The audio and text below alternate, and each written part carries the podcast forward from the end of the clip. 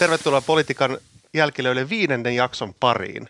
Ollaan tultu aika pitkälle jo ja tänäänkin on luvassa Aimo Annos politiikan sisältöjä. Tänään täällä keskustelemassa koko Konkka Ronkka, meidän kansanedustajat Ville Valkonen kokoomuksesta. Terve. Jouni Ovaska keskustasta. Tervehdys. Evelina Heinäluoma SDPstä. Moi moi. Ja Atte Harjanne Vihreistä. Morjes. Otetaan tähän alkuun ihan, ihan lyhyet äh, kommentit eilen tulleesta Gallupista, uudesta kannatusmittauksesta. Kokoomus nousi kärkeen, SDP toisena, perussuomalaisilla trendinomainen pieni lasku, mutta silti pronssia ja aika yleisesti aika pieniä muutoksia. Äh, vaikka sijoitus on tässä porukassa jumbo, niin silti suuri nousia löytyy vihreistä. Atte, miltä nyt tuntuu? No onhan se kiva tuollaisia äh, numeroita, numeroita lukee, että kyllä me toisaalta on tiedostettu, että syksyn työmarkkina-asetelmassa varsinkin niin tämmöinen oikein vasen jako voi korostua, niin hienoa nähdä, että meidän viestillä on kuitenkin on tilausta ja tuntuu, että puheenjohtaja on näkyvästi esillä ja innostaa porukkaa. Ja viimeksi tänään tuossa Siilitien metroasemalla tuli kansalainen tervehtimään ja sanoi, että oli liittynyt vihreisiin ja kiitti tehdystä työstä. No niin, No niin. nyt on komea. Mitäs Evelin toisena SDP?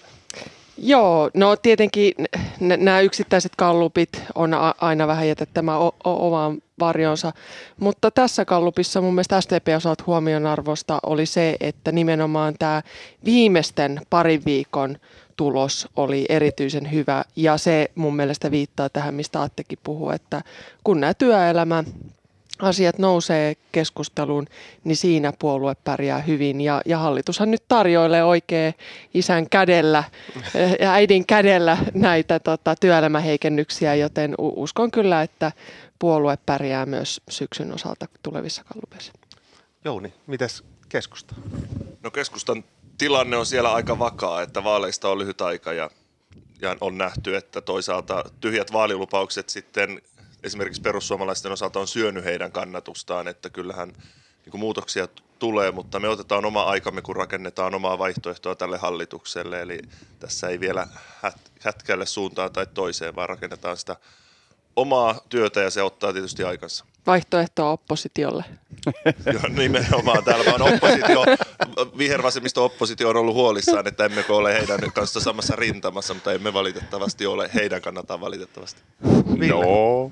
kokoomus ykkösenä. No kiitos. Yksittäiset kallupit tietysti tulee ja menee, mutta jos nyt koittaa lukea rivien välistä sitä isompaa kuvaa, niin silloin kun puhutaan talouspolitiikasta niin, tai ylipäätään mistään teemasta, niin selkeimmät vaihtoehdot hyötyvät.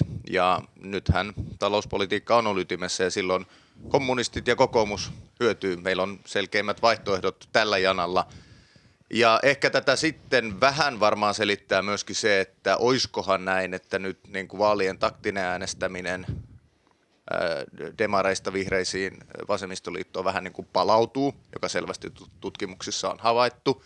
Ja sitten myöskin niin kuin selkeyden, selkeyshaaste on mielestäni ennen kaikkea keskustalla, mutta osittain myöskin demarit, kun nyt pyrkivät ehkä Lindmanin johdolla kulkemaan keskemmälle, tietyssä mielessä näin voi, voi tulkita, niin silloin vasemmistoliitolle erityisesti nousee äärimmäisen hyvä tila tehdä niin kuin sitä kaikkein tulipunaisinta, kiivainta vastustamista, vallataan kampukset, vastustetaan työmarkkinauudistuksia, leikkauksia, kaikkea mahdollista. Ja toisaalta sitten me ollaan taas siinä, siinä keskustelussa toinen puoli. Ja tietenkin ehkä pääministeripuolue saa näkyvyyttä eniten, että yksittäisiä kalluppeja saattaa ihan näinkin yksinkertainen asia selittää, että Satonen on joka päivä telkkarissa. Niin Näkyvyys yleensä avittaa. Näissähän on hyvä aina näissä gallupissa muistaa, että yksi niin kuin osasto siellä on se katsomo ja ne liikkeet tapahtuu usein myös sitä kautta. Et silloin kun katsoo, että mistä mihin liikutaan, niin, niin se ei näy suoraan niistä luvuista, mutta se on siellä usein, usein selittävänä tekijänä myös. Mm.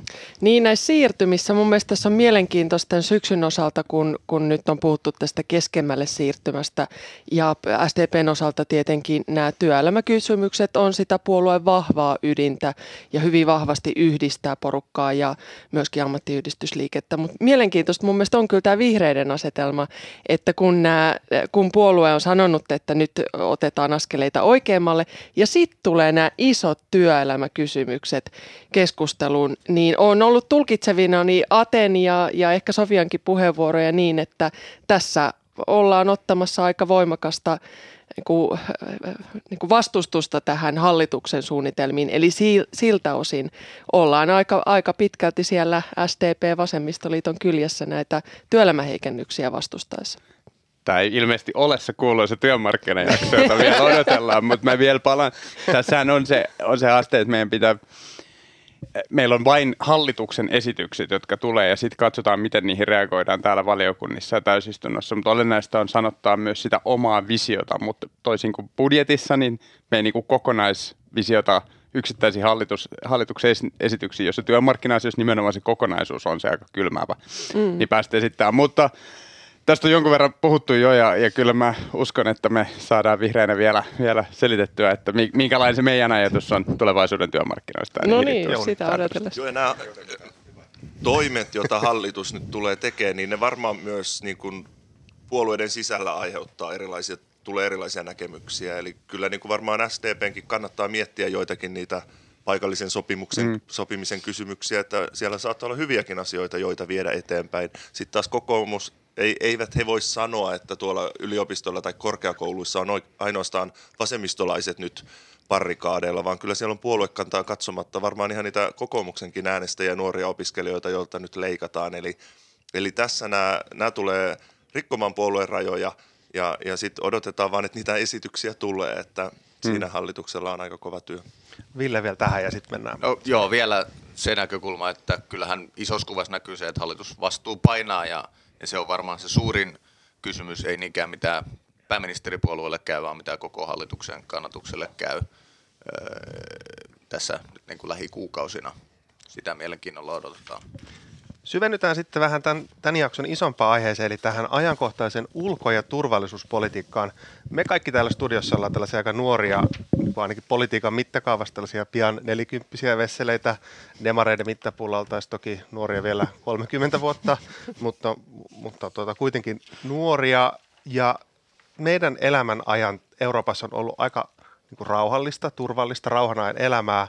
Hetki jopa näytti tuossa vähän aikaa sitten siltä, että tämä ulko- ja turvallisuuspolitiikka olisi kokonaan niin kuin poissa tästä politiikan pelikentältä, mutta nyt tämän Venäjän aloittaman sodan myötä niin nämä kysymykset on tullut palannut politiikkaan ja isosti. Koko maailmanjärjestys on mullistunut, on tullut tällainen uusi sukupolvikokemus. Otetaan helpolla tähän liittyvästä kysymyksestä, että, että milloin Eurooppa palaa rauhan aikaan? Mm. Kuka haluaa aloittaa? Helppo kysymys. Atte. Ja, no se tietysti riippuu siitä, mitä Ukrainan rintamalla tapahtuu. Eli, eli jos Ukrainan vastahyökkäys olisi, olisi onnistunut todella hyvin, niin oikein hyvältä sekällä varmaan voitaisiin olla siinä jo.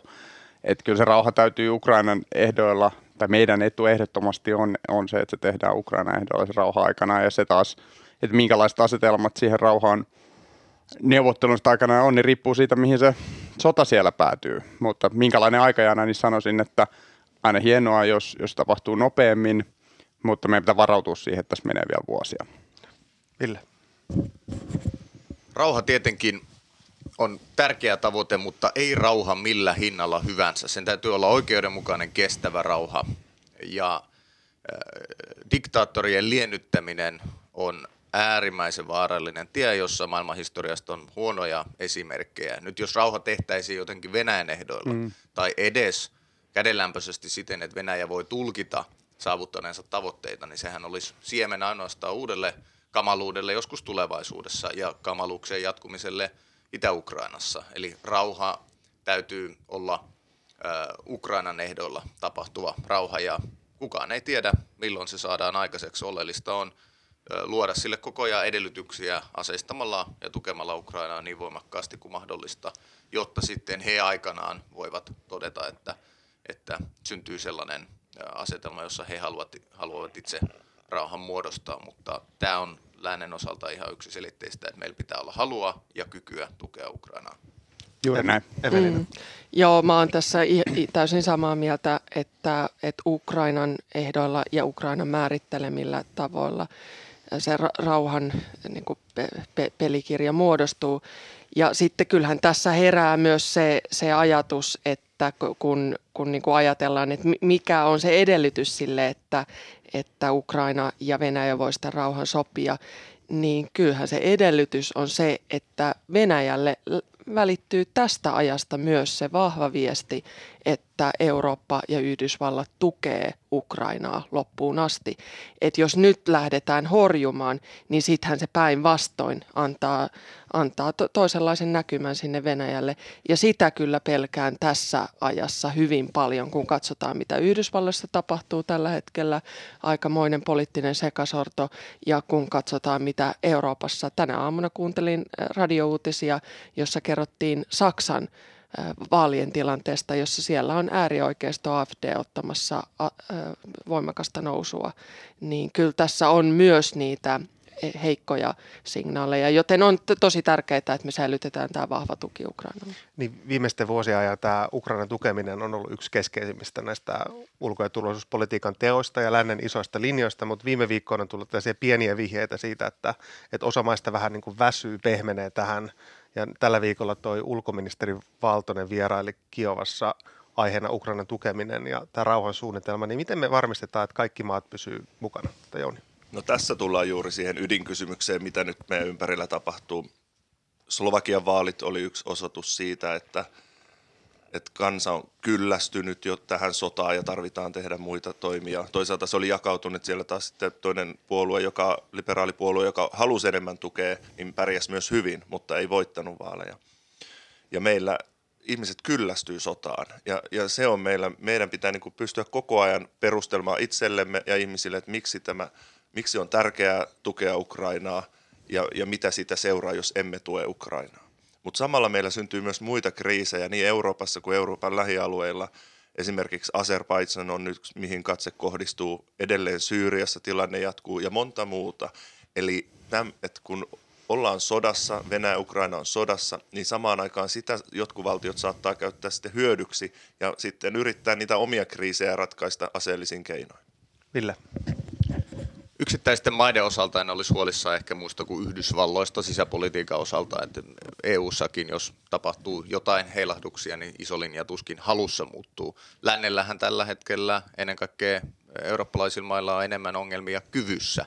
Että vaikka kuinka haluttaisiin tukea, niin ei ole sitä pommia lähettää Ukrainaan, ei ole ohjusta lähettää. Ja tämä on suurempi ongelma kuin se halu. Eli nyt ehkä pitäisi ennen kaikkea keskittyä asetteollisuuden kapasiteetin nostamiseen. No isossa kuvassahan maailmassa on kaksi ihmistä, jotka tämän sodan voisi välittömästi lopettaa. Vladimir Putin ja Xi Jinping. Ehkä se, mitä Eurooppa vielä voimakkaammin voisi tehdä, on koittaa jollain tavalla vuorovaikuttaa tai painostaa Kiinaa, koska se on se ainoa Venäjän ulkopuolinen taho tässä, jolla on mitään mahdollisuutta Venäjään vaikuttaa. Ja, ja tässä en tiedä, kuinka määrätietoisesti EU on toiminut Yhdysvallat varmasti tehnyt kaikkensa, mutta Euroopasta en tiedä. Kyllä meidän täytyy valmistautua siihen, että vuosia tulee tämä tilanne jatkumaan ja silloin pitää vaan selkärangan kestää. Vapaus on niin arvokas asia, että tämä sota ei saa hävitä. Atti. Joo, tuohon kyllästymiseen. Mä ymmärrän, että jossain maassa joku, jolla on vaikka elinkustannukset painaa tai näköjään että heikot, niin alkaa niin kuin turtumaan tai kyllästymään siihen. Mutta se, mitä ei voi niin hyväksyä, mikä on tosi vastuutonta, että meillä on, pal- meillä on poliittisia johtajia, jotka ruokkii sitä. Ja Slovakia on yksi esimerkki siitä. Ja siellä on tavallaan niin kuin ruokitaan oikein, kerätään poliittista suosio sillä, että niin kuin, kyllästytetään tai heitetään aivan huuhaa storeja koko, koko sotaan tai se asetelmiin liittyen. Ja tämä on tietysti niin kuin, todella surkeata. Ja, ja valitettava asia on se, että jos me ei voida niin kuin, va, oikein millään lopulta varmistaa sitä, että kaikki pysyy tässä yhdessä rintamassa, mutta kaikki se eteen kannattaa tehdä. Mutta siinä on olennaista se, mitä Ville sanoi, että huolehtii siitä kyvystä, ja kun sitä kykyä on, niin silloin on myös helpompi rakentaa itsestä haluakin. Ja vähän toki toistakin päin, mutta se on niin kuin joka tapauksessa sieltä kannattaa tehdä, on se puolustusteollisuuden skaalaaminen vauhdilla – vauhdilla ylös. sitten mä kyllä sanoin, että tämä kysyy taitavaa diplomatiaa. että et pitää miettiä, että miten eri maissa saadaan sekä esimerkiksi EUn sisällä, mutta sitten varsinkin tuolla kolmannessa maailmassa tai niin kuin muualla kuin Euroopassa ja, ja, ja tuota, Yhdysvalloissa, niin tuota, rakennettua sitä, sitä, että miten sieltä saadaan niin kuin se asema tai niin kuin tukemaan siinä Ukrainan tukemisessa ja toisaalta niin kuin ei ainakaan auttamaan, ei saada vaikka tiukennettua Venäjävasti pakotteita, niiden vuotamista tilkittyä ja tällaista, niin se kyllä kysyy hyvää ymmärrystä maailmasta ja taitavia diplomaatteja, että se, siinä, siihen kannattaa panostaa. Se ei ole ihan helppo palapeli. Joo, niin. Joo, ja tässä vähän särähti korvaan, kun Ville sanoi, että Kiinaa pitää painostaa, niin se ei ole sitä taitavaa diplomatiaa silloin, kun me tiedetään, että, että tällainen suurvalta, joka toimii, niin EU on helposti lähteä antaa ohjeita, että meidän pitää pystyä sillä diplomatian keinoilla saada ymmärtämään, että mistä tässä on kyse. Myös, että Aasiassakin nähtäisiin, että miten merkittävä ja vaikea tilanne tämä on ja että meidän pitää olla Ukrainan puolella yhdessä. Koska nythän Venäjä on Afrikassa onnistunut levittämään sitä omaa propagandansa ja osoittamaan monille valtiojohtajille, että se on nyt Ukraina ja lännen syy, että afrikkalaiset näkee nälkää. Ja tä, tässäkin, niin kun, kun mietitään EUn harjoittamaa ulkopolitiikkaa ja, ja kehitysyhteistyötä, niin siinä pitää miettiä keinot uusiksi, koska nyt se ei ole toiminut.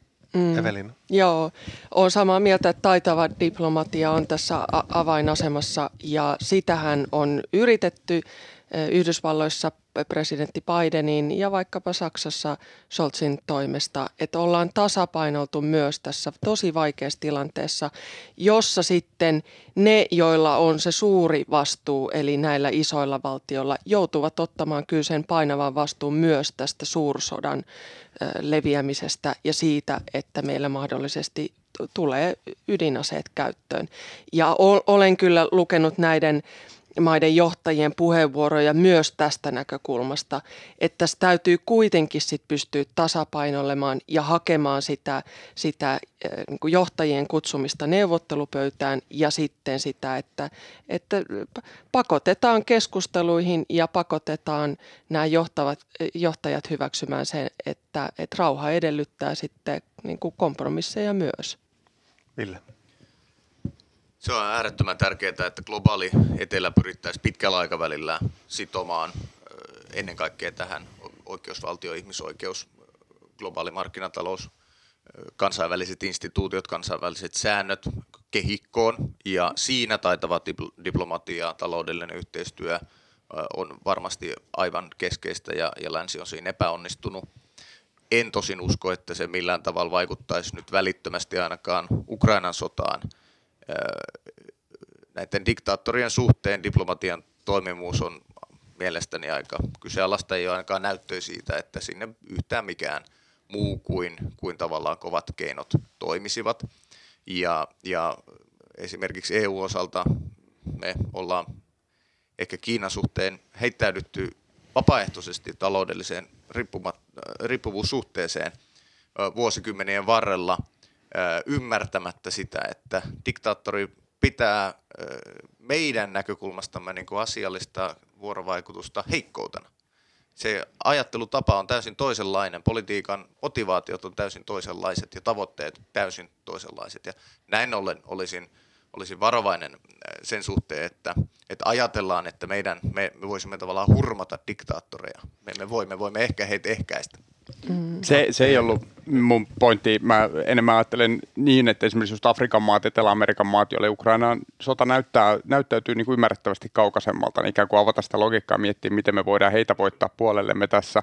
Mä en usko myöskään diplomatiaa auttaa pennin latia suhteessa Putiniin, ja mitä tulee niin kuin vaikka Saksaan, niin mun mielestä saksalaiset kyllä niin kuin päättäjät suoraan sanottuna sitä semmoista velihousun logiikkaa itsekin ruokkii sillä, että se eskalaation pelkoa niin kuin pidetään – yllä enemmän kuin se on koko ajan todistunut, tai se on koko ajan osoittautunut vääräksi, että sitä niin kuin tavallaan vähän pidetään yllä itsekin, itsekin äh, ruokitaan ikään kuin sitä, äh, sitä ajatusta, että kaikki on eskalatorista, että siinä ei saa pelaa sinne Putinin pussiin siitä tarinasta, vaan rohkeasti pelata sitä voittavaa strategiaa, jossa Ukraina tuetaan niin pitkään ja niin vahvasti, kun on tarpeen ja mahdollista, ja, ja se on tarpeen ja mahdollista. Ja se, että jos haluaa pullistella, niin se vaatii yleensä niitä muskeleita. Eli semmoisen, jolla ei ole valtaa eikä voimaa, niin on aika vaikea lähteä myöskään iskemään. Ja sen takia meidän pitää saada se riippuvuus katkaistua Kiinasta. No osana tätä Ukraina tukemista ja tätä suurvaltapolitiikan uutta tilannetta puhutaan myös viime, viime viikkoina tästä EU-laajentumisesta. Pääministeri Orpo sanoi tällä viikolla, että tämä EU-laajentuminen on geopoliittinen välttämättömyys ja turvallisuuspoliittinen kysymys, koska riskinä voi olla se, että, että nyt EUsta kiinnostuneet maat joutuu Venäjän tai Kiinan vaikutuspiiriin. Viimeksi EU laajeni kymmenen vuotta sitten, kun Kroatia liittyi EU-jäseneksi. Ja tällä hetkellä on kahdeksan maata, jotka on, jotka on kiinnostuneita ehdokkaana EU-jäsenyydestä, josta yksi on Ukraina. No, voitaisiko nyt avata sitten nämä portit, tyhjentää tämä EUn yökerhon ulkopuolinen jono ja, ja tota, päästää kaikki sisään Euroopan unioniin? Ville? Ehdottomasti EU kannattaa laajata silloin, kun on sellaisia lähialueiden maita, jotka täyttävät kriteerit, että EU-hun ei voi tulla keskeneräisenä. Siitä aiheutuu enemmän ongelmia kuin miten se ratkaisee. Mutta se on valtava voimavara, että meillä on olemassa lupaus siitä, siis suurimmalle osalle maailman kansoja lupaus eurooppalaisesta hyvinvoinnista, vakaudesta, turvallisuudesta on siis niille kansoille aivan ehdottomasti paras diili, mitä vaan voi olla tarjolla. No sitten on eri asia tietenkin, että aina kansan ja hallinnon näkökulmat eivät ole yhdenmukaiset, jos maa ei ole aito demokratia. Ja tämä pitää myöskin osata ottaa huomioon, mutta, mutta ehdottomasti maailma on parempi paikka, jos EU laajenee sellaisiin jäsenvaltioihin, jotka ovat valmiita siihen ja sitten liittyvät tähän eurooppalaisiin kansojen perheeseen. Mutta Unkari, e, ehkä osittain Puolakin, Bulgaria, Romania, muutamat muut paikat saattaa olla esimerkkejä siitä, miksi liian aikaisin sitä ei kannata tehdä. Ja esimerkiksi Ukraina ei ole ulko- ja sisäpoliittisesti valmis vielä. Jouni. Joo, kyllä siinä yökerron ovella kannattaa ne paperit tarkistaa ennen kuin tuota päästään sisään. Eli, eli meillähän on EU-ssa isot prosessit siinä, että pääsee hakijamaan statukselle ja sitten jos aloitetaan varsinaiset niin kuin neuvottelut. Ja, ja näin se pitää ollakin, että katsotaan, että yhteiskunnat ovat valmiita siihen, että mitä se EU-jäsenyys velvoittaa niin taloudessa, korruptiossa kuin hallinnon ää, läpinäkyvyydessä. Eli näitä kaikki ne maat, mitä tuolla listalla on, niin eivät kaikki vielä ole valmiita EU-jäsenmaita. Mutta pitää olla se polku ja tie näytettynä, että keskustelut voidaan aloittaa. Ja tähän tulee olemaan myös sisäpoliittisesti Suomessa mielenkiintoinen kysymys, koska perussuomalaiset on vastustanut suhtautunut hyvin nihkeästi EU-laajenemiseen. Ja, ja nyt tullaan tällä kaudella tilanteeseen, että jos EU todella vakavissaan pohtii, että nyt EU laajenee, niin mitä sitten Suomessa, miten maan hallitus siihen suhtautuu, niin se on jännittävä nähdä. Mm. Evelin. Joo, kyllähän se e- Euroopan menestystarina on perustunut sille, että, että unioni on laajentunut, ottanut uusia jäsenvaltioita sisään.